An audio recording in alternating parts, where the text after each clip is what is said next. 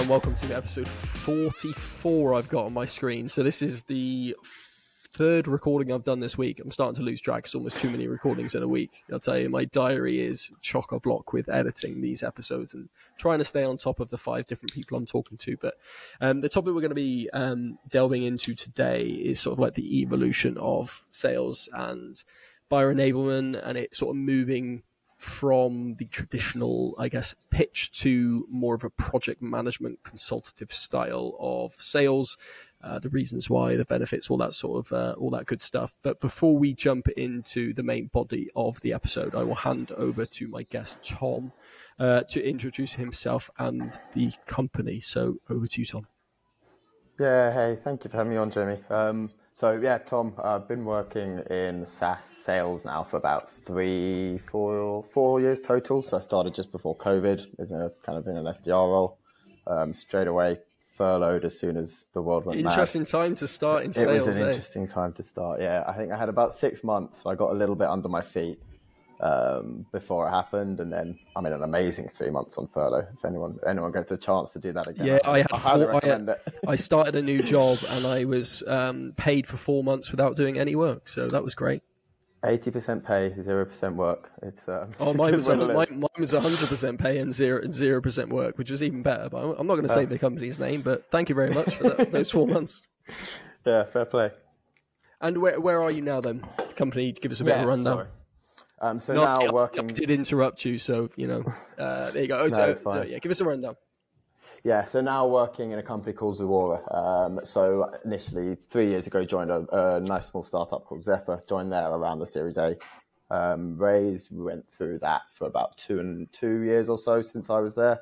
Um, just coming up on Series B, but instead of that, we, we were like lucky enough to, to achieve an amazing exit into Zuora. Um, so we did that about nine months ago or so. Um, so it's been really cool seeing the transition through that and now into working in a in a similar role, obviously within a much larger organization. Pros and cons to that always, but it's um, yeah, see a few different styles of sales and a few different ways of working, which is which is interesting. And I've noticed yeah a lot of changes to, to how how people are buying over the course of those three years, which I think is part of what we were going to talk about today. And uh, just for a bit of background about um, Zuora, then i i who they are, what they do. Yeah, so we uh, so Zuora actually coined the term um, subscription economy. Um, the founder Tien, who's written a book all about the kind of whole subscription model and how he sees that as the the future. Um, so that's that's what it's all about. Zuora is a subscription billing platform, so works with some of the largest subscription businesses in the world, and you'd be amazed at some of the some of the businesses that have subscription models that you maybe don't know about, um, from automotive to manufacturing. Um, and a lot of that is powered by Zuora, particularly at the higher end of the market. Um, and then we're fortunate enough now to be kind of set up on the Zephyr side as a as an independent business group within Zuora, working on what we call the subscription experience. So not just how we fulfill all the operational billing elements of a of a subscription, but how we get someone to that point. Um, our background has always been in, in media and publishing. Um, so things like dynamic paywalls, what's the best, how can we plot a journey from the first time we encounter a customer to getting them over to, to a subscriber and all the steps in between that typically come with that. Nice. Okay. And if you were going to just give us um, uh, one or two name drops for those big companies you were talking about in terms of those subscription sort of, I guess, offer, offerings. Well, within so within Zuora more broadly, um, Jaguar Land Rover, um, some of the like Bridgestone tires, some of some some of the companies that I didn't necessarily expect to be to be Yeah, there. Jaguar, I think Um, Jaguar Land Rover. Um, you know, I would love a Range Rover one day, like most other people. But um, I had a look at their website, and I think they do a subscription. It's like you can get a Range Rover Sport for fifteen hundred pounds a month, like everything inclusive. So is it that Yeah. partic- that service is Zuora? It's that within within and, and okay, working on a different side of the business. So that's not where I'm kind of uh, an expert in, but it's uh, it's that, and also you'd be amazed at how many little subscriptions there are increasingly within the car market in terms of to all of the entertainment systems Yeah. and things like that. So I think around the around the world, everyone's trying to work out how they can how they can leverage Get a bit more money, model, yeah. right? It's it, it's such a great valuation booster um, because of, like the recurring relationship that goes into it is something that's quite powerful. Um, and getting that commitment um, on the on the Zephyr side, also work with some of the biggest media companies that you'd come across from uh, you know, BBC to New York Post. Um, so yeah, exciting time, exciting time, and growing. Yeah, who, who knew? Who knew? Hey. Um, okay then. So back back to the um, the topic at hand then. So, like we said at the start, we're going to be talking. Um, I guess we're going to start probably at the, the evolution, like um, that you said. There's been a bit of a journey, a bit of a shift in the market, um, and where it's moving towards, and then we're going to sort of finish up of you know where where we see the future going, the, the skill sets required in today's sales reps, top tips and advice, and things like that. So, I guess the most sensible place to start then is is what's changed what what what from your point of view seems to be shifting? Where was it and where's it going? Yeah, and I think I mean first of all, I think that there's there's probably a lot that I haven't even noticed over a much longer time frame than I've been doing this. Um, certainly in the last couple of years, and I think with a few things triggering it, partly COVID and the kind of move towards much more virtual ways of working, but also just as generations come through that are accustomed to a certain type of experience not not dissimilar to what I know. I know um, you had a guest on a couple of weeks ago talking about how increasingly we have millennials making B two B buying decisions, and that's pushing all of these things much more digital. And there's there's great stats around there that I think he was quoting, and you can find Gong. You know, if you go and look through Gong's white papers, you'll find them all over the place. Um, but there's a lot less engagement with salespeople, and I think that's something that I have noticed even in the last three years. Is more and more buyers are more and more educated when they come to us they know typically our strengths, our weaknesses. They're not always even working through me to set up reference calls in the same way as they used to. So you have to understand that they're going to come to you in that much more educated state. And I think that changes your role as a salesperson um, quite a lot. Uh, there's other well documented changes as well. I think buying groups are typically getting much, much larger. I think that poses, and we can get into this more, but I think that poses a big challenge for us in terms of how we approach selling to to these customers, right? All of the sales methodologies that we have, all of the the way that we structure our roles are based on the idea that we can get one champion within an organization, and that can be our kind of routine.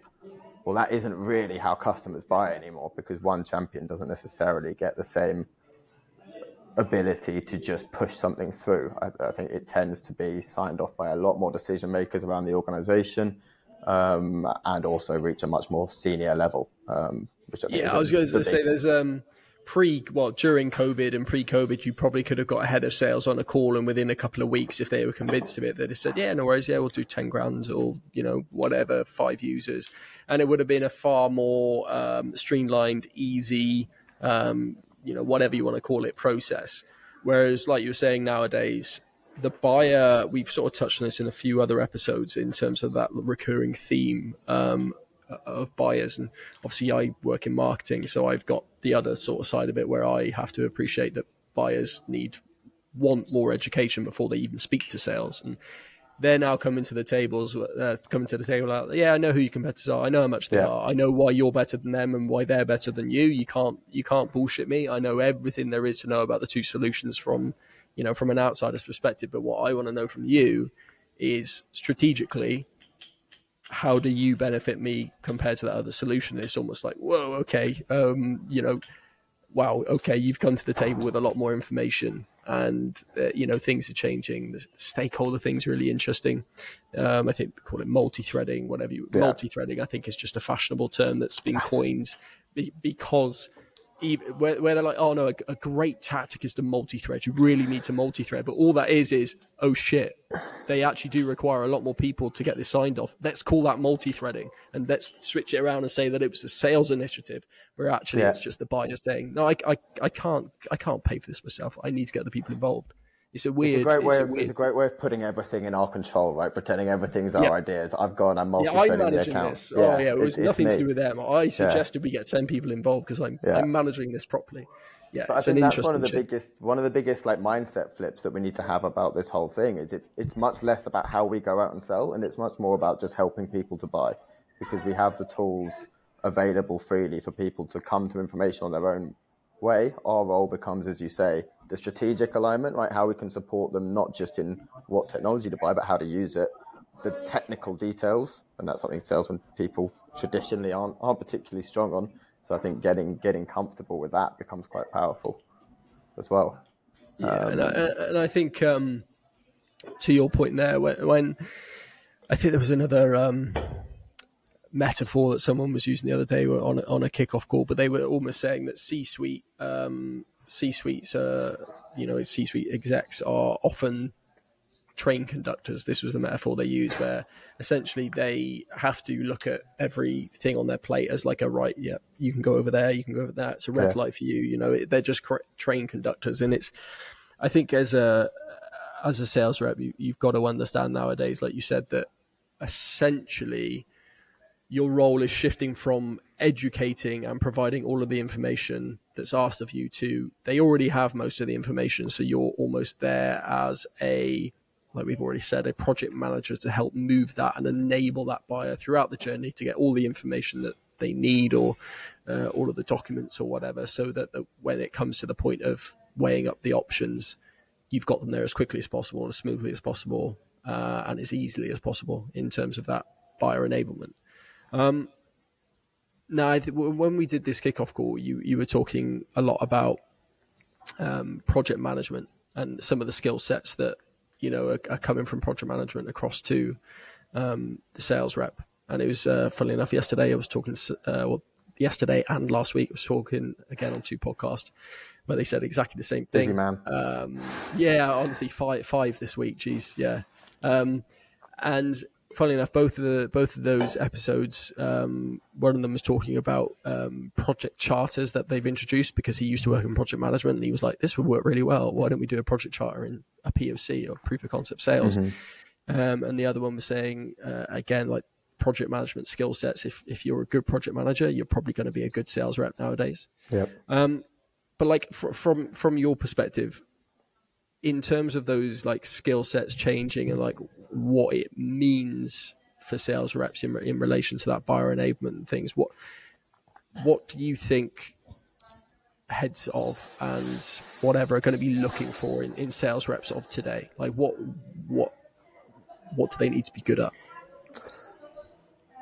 I think the days of, of the sales, I think sales is a less, and, and I know there's people who would violently disagree with me on this, but I think it's a less relationship driven industry now. Um, simply because you can't just build a really strong connection with one person and get things through there. So I think it becomes a lot more about, as you said, the the organizational side, the project management. Um, and that's one thing I left off my my bio at the start is that one of the steps I took before sales was six months as a, a as a pretty bad project manager. Um, so it's a good argument for a bit more specialization um, but also technical expertise. Right? Are you someone who ignore the product, ignore relationships, going for you know going to play golf with your potential customer? Are you someone who can be can demonstrate the authority as to how they should use your product and how customers are going to best get the results out of it?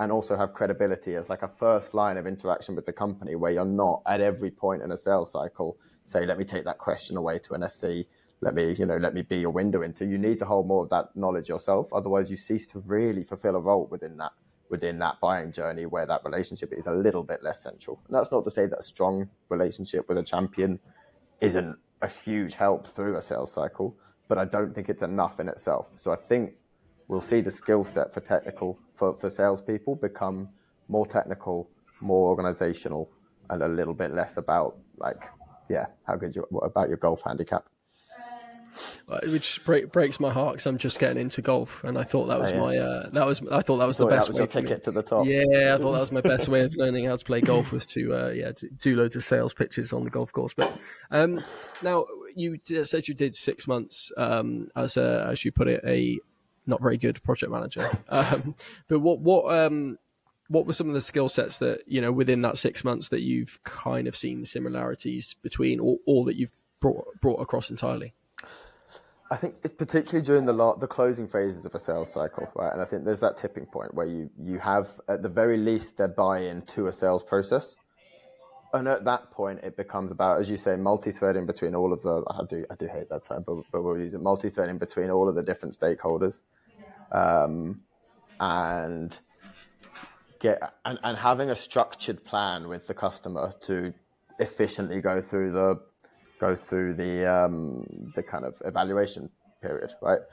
And so we use tools like it's, it's, this certainly isn't unique to us using mutual action plans and things like that, um, at different stages of the buyer journey or the sales process, depending how you want to look at it, to try and be really upfront with the customer and get buy-in from them into what we're going to do together, what they need to do to arrive to a decision, how we can support them, what we also think, and that's something we should have input into is, you know, what we think they should be looking at, what we want them to do as part of that decision making process, because otherwise they don't need us, right? That's part of SaaS's role is to to influence and and, and educate people as well. Um, but so you, all you, of all. You, sorry. sorry. you were saying you had um, tools that you were using uh, right now that enable that. Was that right? No, it's something we're looking at. Um, so we've got tools like we, we use mostly. It's still something which is a fairly manual process, and I think that's like for us as much as anyone, we're still learning how to implement this. Right, we're, we're a large company, and and there's been a lot of structural changes within the company to try and better uh, what's the term, kind of better reflect this in terms of being more specialized in verticalization and, and, and being, becoming subject matter experts. Um, but in terms of the tool set, that's, that's the kind of thing that we're looking at at the moment. Um, it's something I have seen over the last six months or so, though, is a huge proliferation of those tools hitting the market. Um, I know you had um, the CEO of, of Trumpet on a couple of weeks ago. Um, that sounds like a great tool. There's also there's one that I know of called Joint Flows, um, who are doing some really cool things, particularly during that closing phase where even okay, a decision's been made, but then that that that isn't nearly the end of the sales process, right? There's a huge amount of coordination, particularly within a large org, to go and get all the right legal resources. Um, and, and, and, manage that process. And having a platform, um, and, and, and, the guys there are doing a great job, having a platform that can help manage all of that efficiently away from spreadsheets, it just creates such a better buyer experience in the same way as, as Trumpet are trying to do. Um, yeah, no, I was, I was going to say we had yeah we had Rory on um, a couple of weeks ago and we used Trumpet here and I think we yeah we had, we had discussed joint flow on the um, on the kickoff as well. I think there's GetAccept is another one that's I think yeah. more of a EU based, um, but I think uh, originally San Francisco I think. Um, but these are all yeah these are all tools that are designed to make the sales reps life easier in managing that that full deal man or that deal cycle. Um, which obviously makes the buyer's journey that much easier and and helps move deals along more quickly and things like that. So yeah, um, yeah, de- and, it, you know, in relation to the topic, definitely go and check those out. Um, yeah. For, and, for, sure, and it's because... a change that needs to happen within within the yeah. sales role. Right, as salespeople, we are expected now to deliver at a much higher rate. Right, money isn't as cheap within the the tech world. Um, and the days of it being okay to hit 50% of quota, I think quite clearly are behind us. So we need to manage more deals for each rep, and we need to close them more efficiently in order to to pay our way. Um, so these kind of tools that help us do that as we have more on our plates arriving. As I was saying earlier, like we're at the end of quarter and it's it's it, it's difficult. Um, so these kind of tools, I think we all see get entrenched more because you have to have more efficient salespeople. Well, and at, at the end of the day, the most successful tools, um, well, you would you would argue that any tool should require this, but the most sex, successful tools solve a problem. So yeah. if there are all these tools cropping up, then there's clearly uh, a problem that's been identified that people are building tools to to fix. And I think it's um, you know gone are the days where you would have email threads of 60 emails back and forth of various P- PDFs and things and let's be honest, like uh, uh, we purchased Chili Piper a few months back, and um, if if we had had hundred email threads with PDFs left, right, and center, then it wouldn't have been uh, a buying journey that I would have enjoyed, or buying journey that I would have been would have been engaged with, and we probably wouldn't have spent the money. So it's um, yeah, it's far more. know, like we keep saying this consultative word, but it's far more consultative and far more um, measured in the way that you're you're selling um, to hold the hand of you hold the hand of your prospect. But in terms of like then how that impacts the targets of an SDR or an AE, then because you know traditionally, right, SDR book as many demos as you can uh, mm. of top of funnel. AEs, you know, try and get as many opportunities as you can that you're managing and oh you know well if you as long as you get 100 opportunities in and we're converting it this much then you know we'll get that much out at the end. So how does that impact, eh, like in your view, the definition of like those those targets for SDRs and AEs and quality and quantity and all those sorts of things? Yeah, well, I can I can speak for myself that I think certainly in terms of what's helpful to me as an AE from an SDR is it's a lot less about volume of what is essentially a lead, right? Typically, the SQL definition is uh, whatever methodology you use, BANT, CHAMP. It's generally speaking about engaging one buyer, right? One lead who has some authority. Well, A, that one person, they might have some authority, but they are, for a complex sell, that authority isn't enough for us to sell Zuora to, to whatever in, um, organization we're trying to. So I think the cha- the definitions need to shift a little bit more towards at the early end of the, the, the, the funnel, being able to take a bit more off the AE's plate by only putting it on their plate when we have what is a modern buying process, i.e., an organizational decision to to evaluate a piece of software rather than an individual who's who's curious.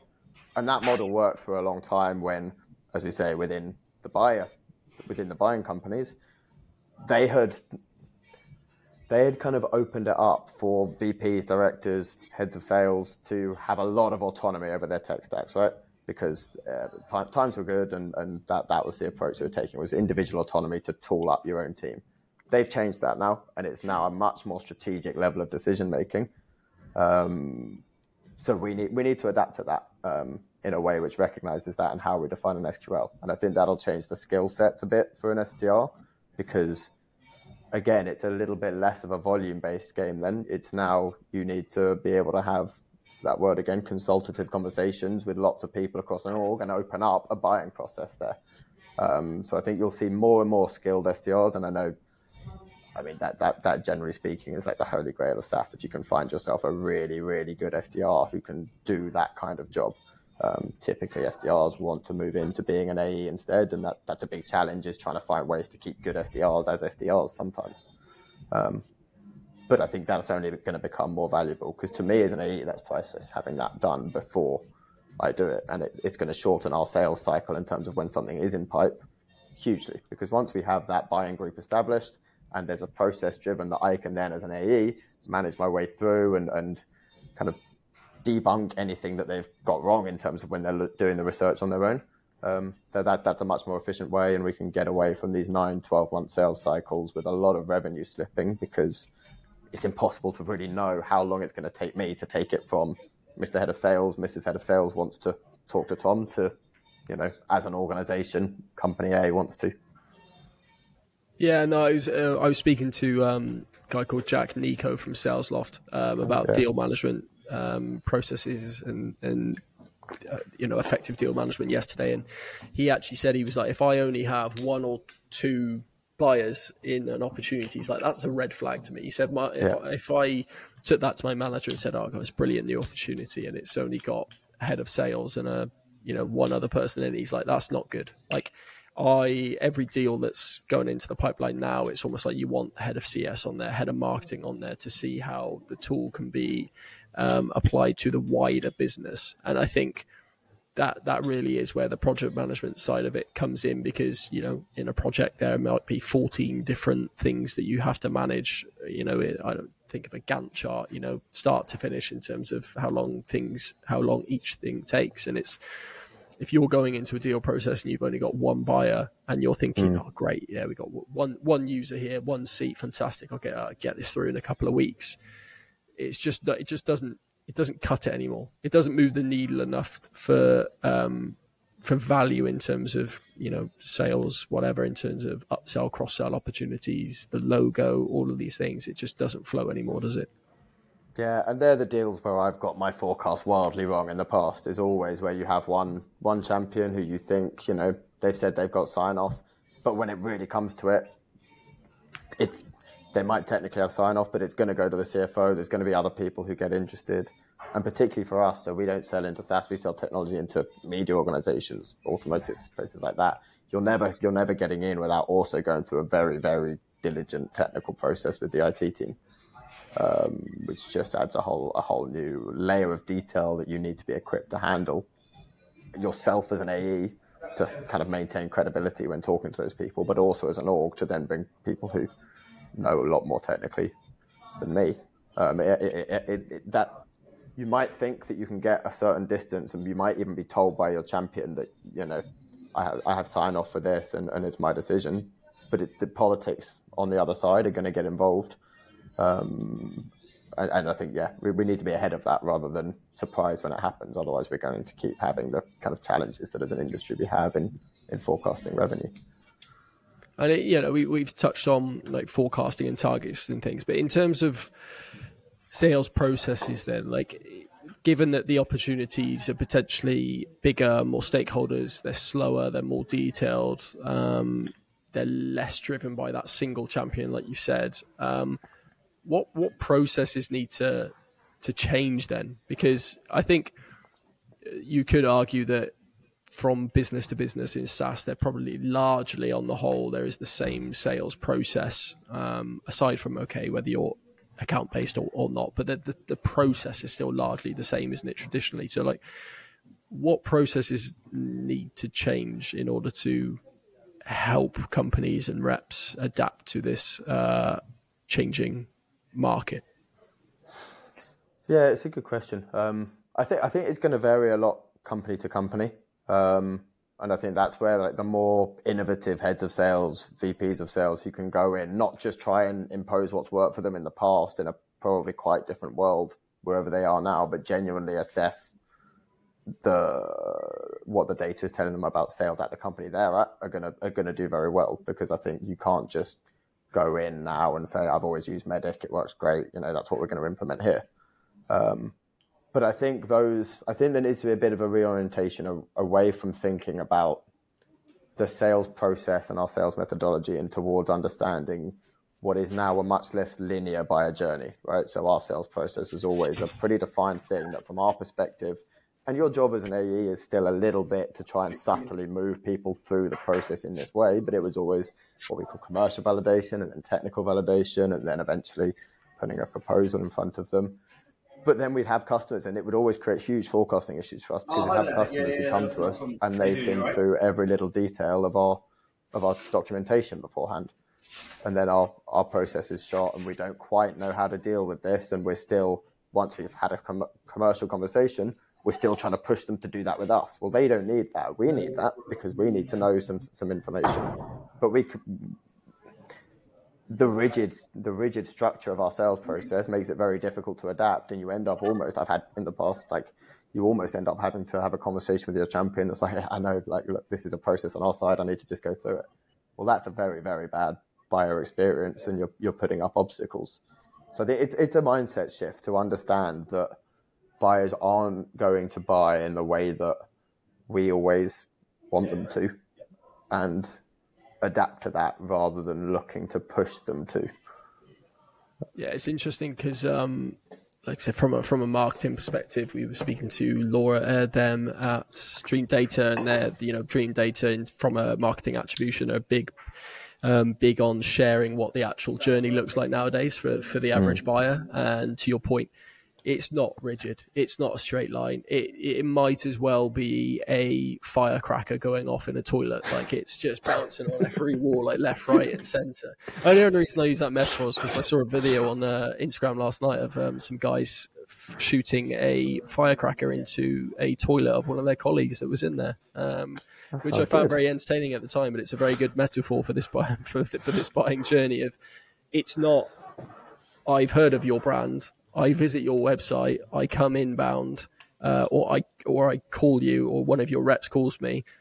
Great, I'm gonna yeah. It's not that just very linear thing that happens in an average deal cycle of say 60 days, whatever. I think it's something like 84 days now is the average buyer's buyer's uh, mm. buying journey. But pre that, it's three, four, five, six months of that buyer, like we were speaking about earlier, educating themselves.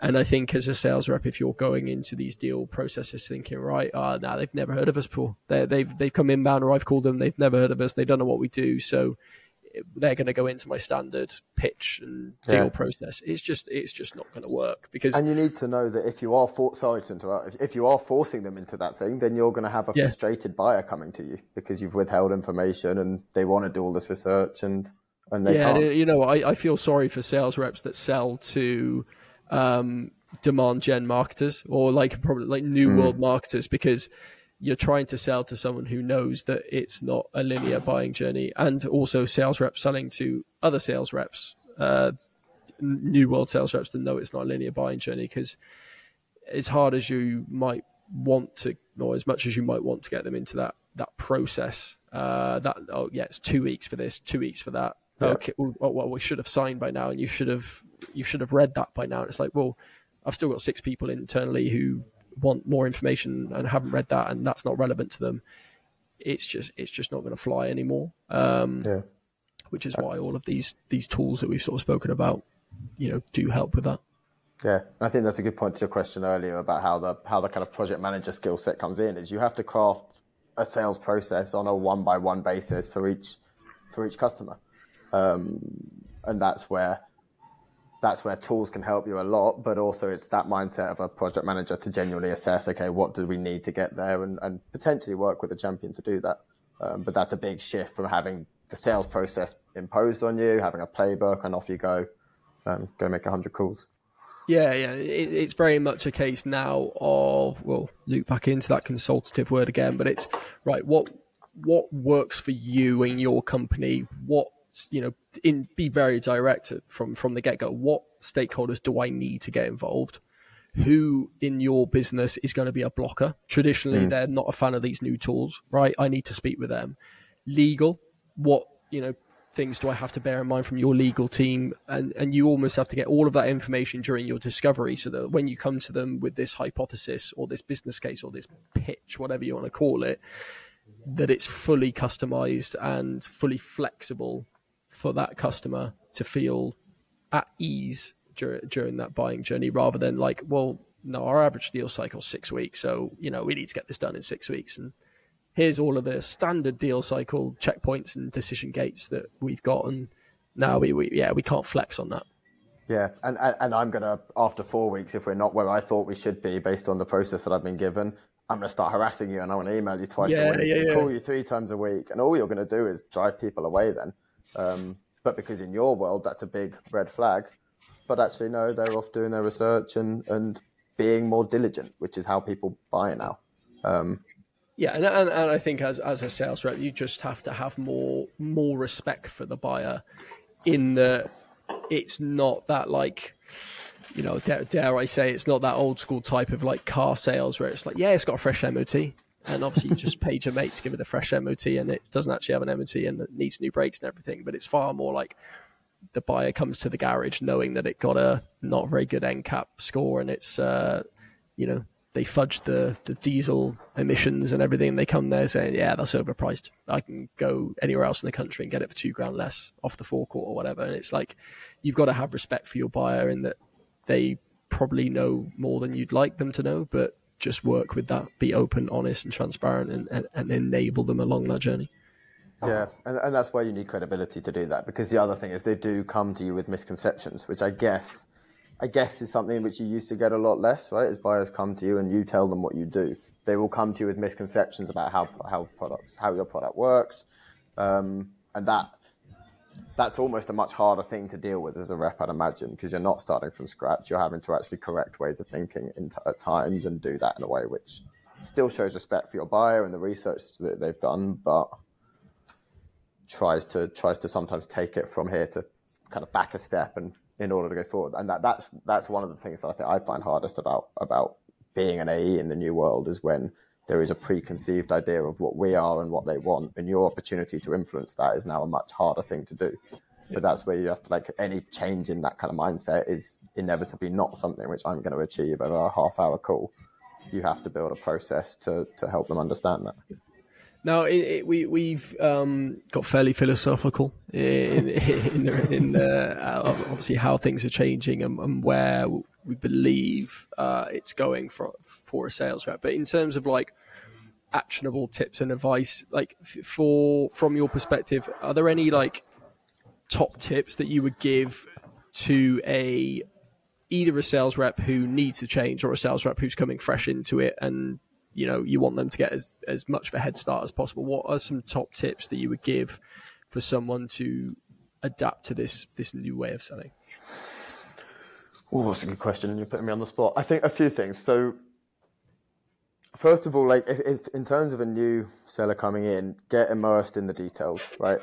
I think you, in order to thrive in that world that we've just said, you do need to have a much more in-depth product knowledge, technical knowledge, market knowledge, um, in order to be able to, as you say, change ideas, which requires a lot of credibility, um, and also be a little bit more than just a kind of gateway into your business, but actually establish a relationship whereby the customer thinks you as a person can help because you're kind of the you are the the business's brand at that point.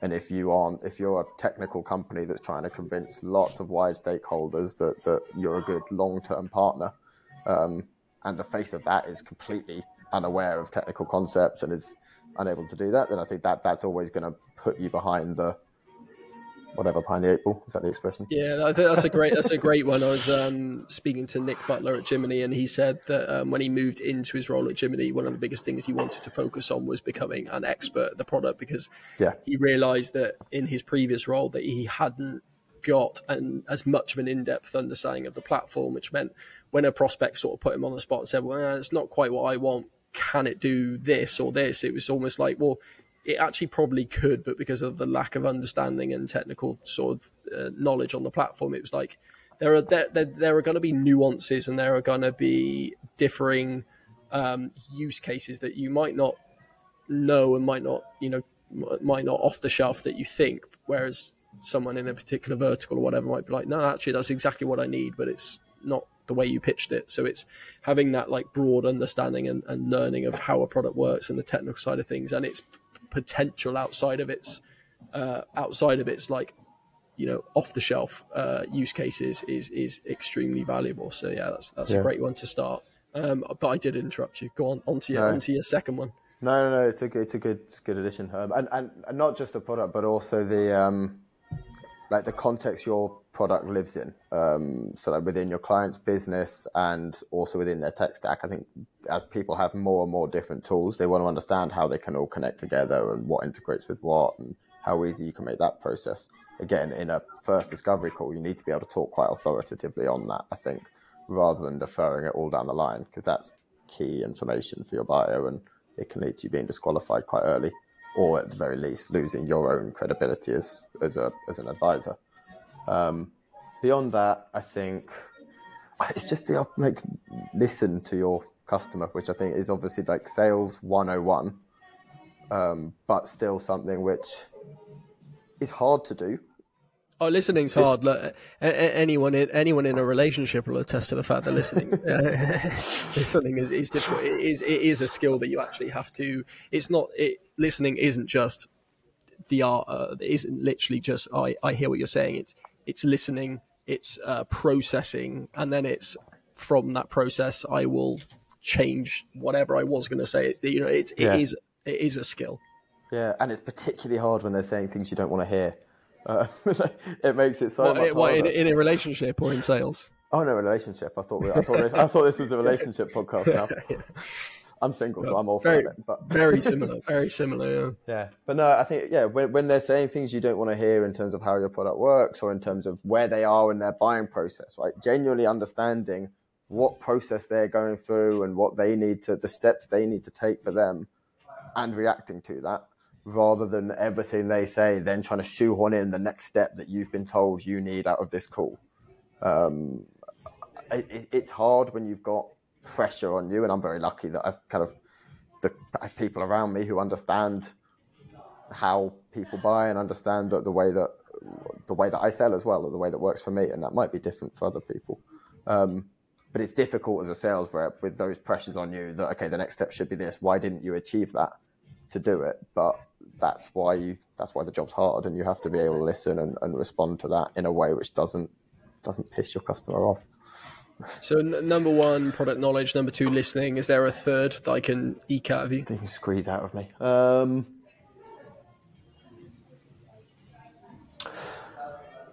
i think it would be going manage expectations with for yourself within your own business. So i'm going to have these cool i'm going to have all these conversations and i'm going to do my best to listen to how a sales how a buying cycle, I should say, a buying journey is going to go.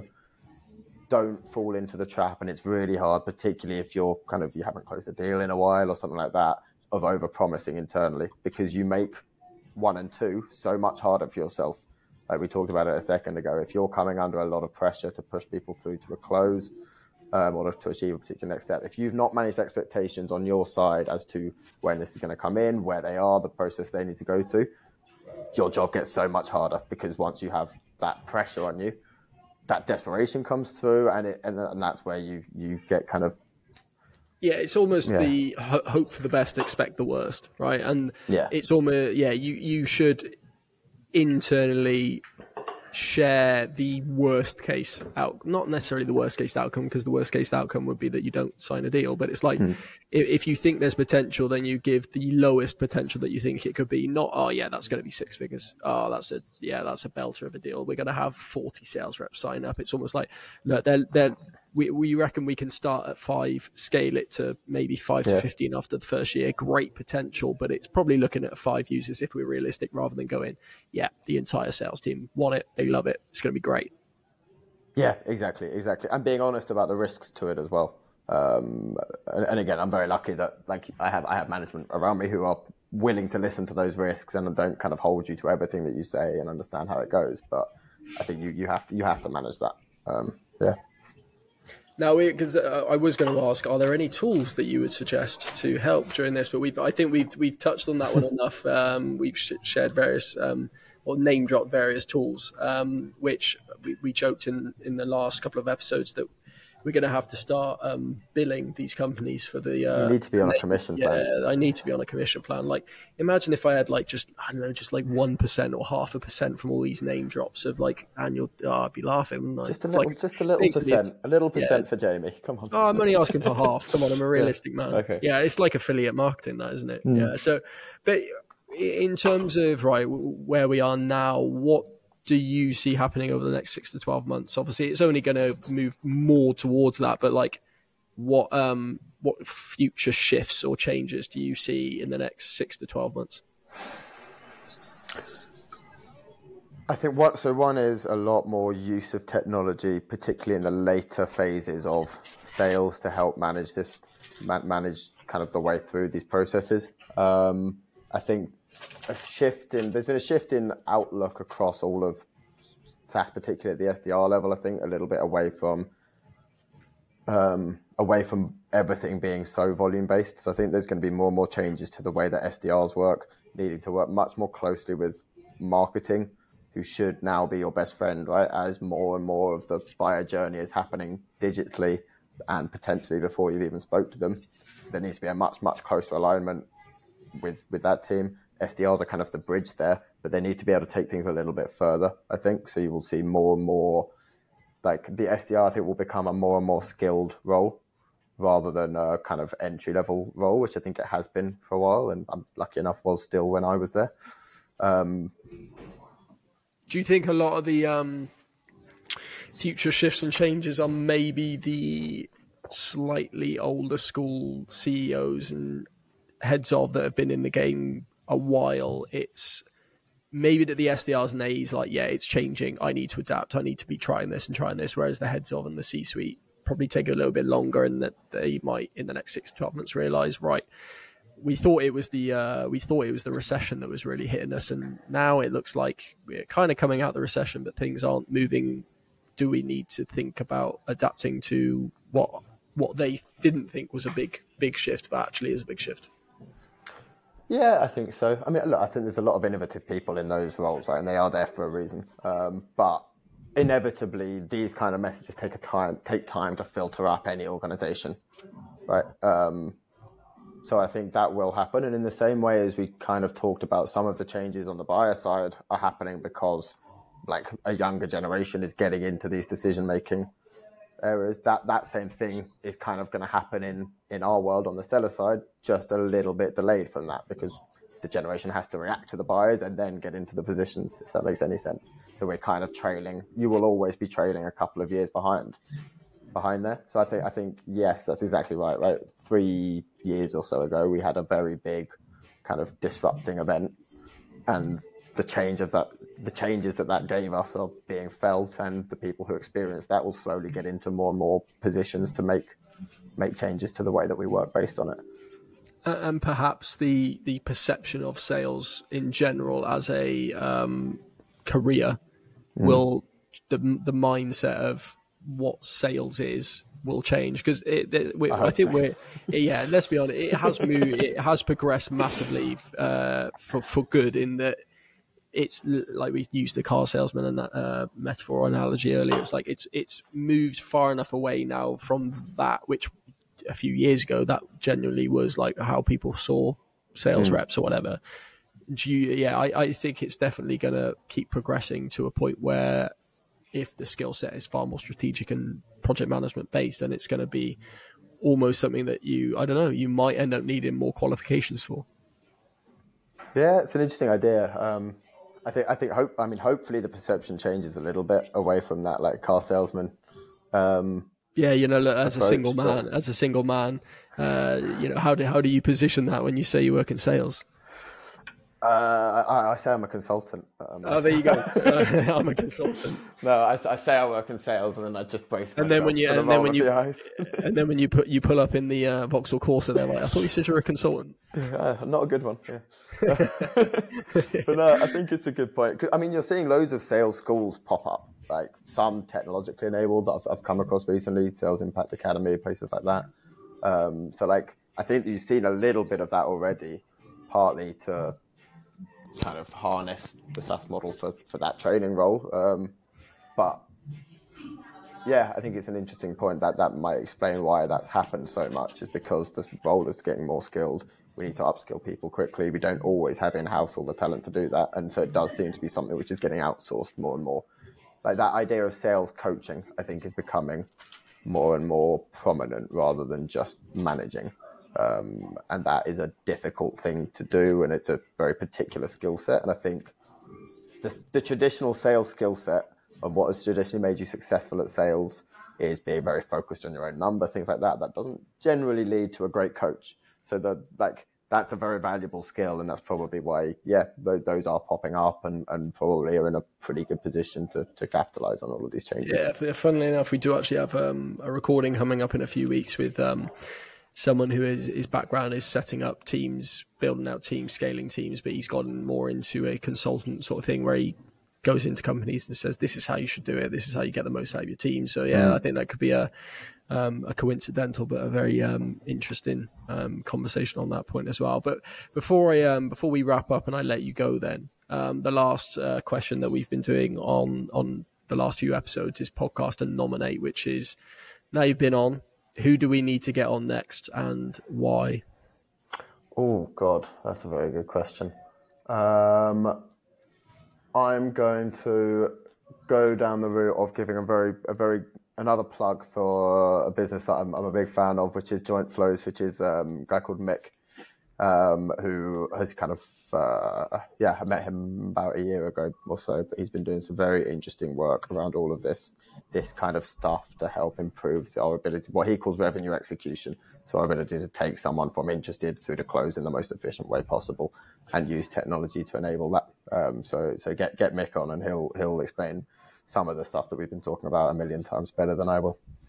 Brilliant. Well, we'll uh, we'll sync up after, and um, we'll we'll make that happen. Um, but no, I appreciate you um, appreciate you jumping on. Um, it's been it's been good to chat, um, and I think there's going to be uh, a lot of like we said that philosophical sort of stuff that people can relate to, but also some good tool drops in there, some good good tips, and hopefully it um, will encourage uh, some of the li- listeners out there to either you know, be, be content with the shift and be more confident in the way things are going or seek more in terms of how that they can adapt to the the changes and things. But um, yeah, like I said, it's been great to chat. So I, I appreciate you jumping on, and hopefully it wasn't uh, hopefully it wasn't too bad. No, no, thank you for having me. I've enjoyed it. Brilliant. Well, uh, for those that are listening, um, please, if you haven't already, uh, share a review, preferably five stars. If it's any less, don't bother. Um, make sure you follow, um, and we hope to see you in the next episode.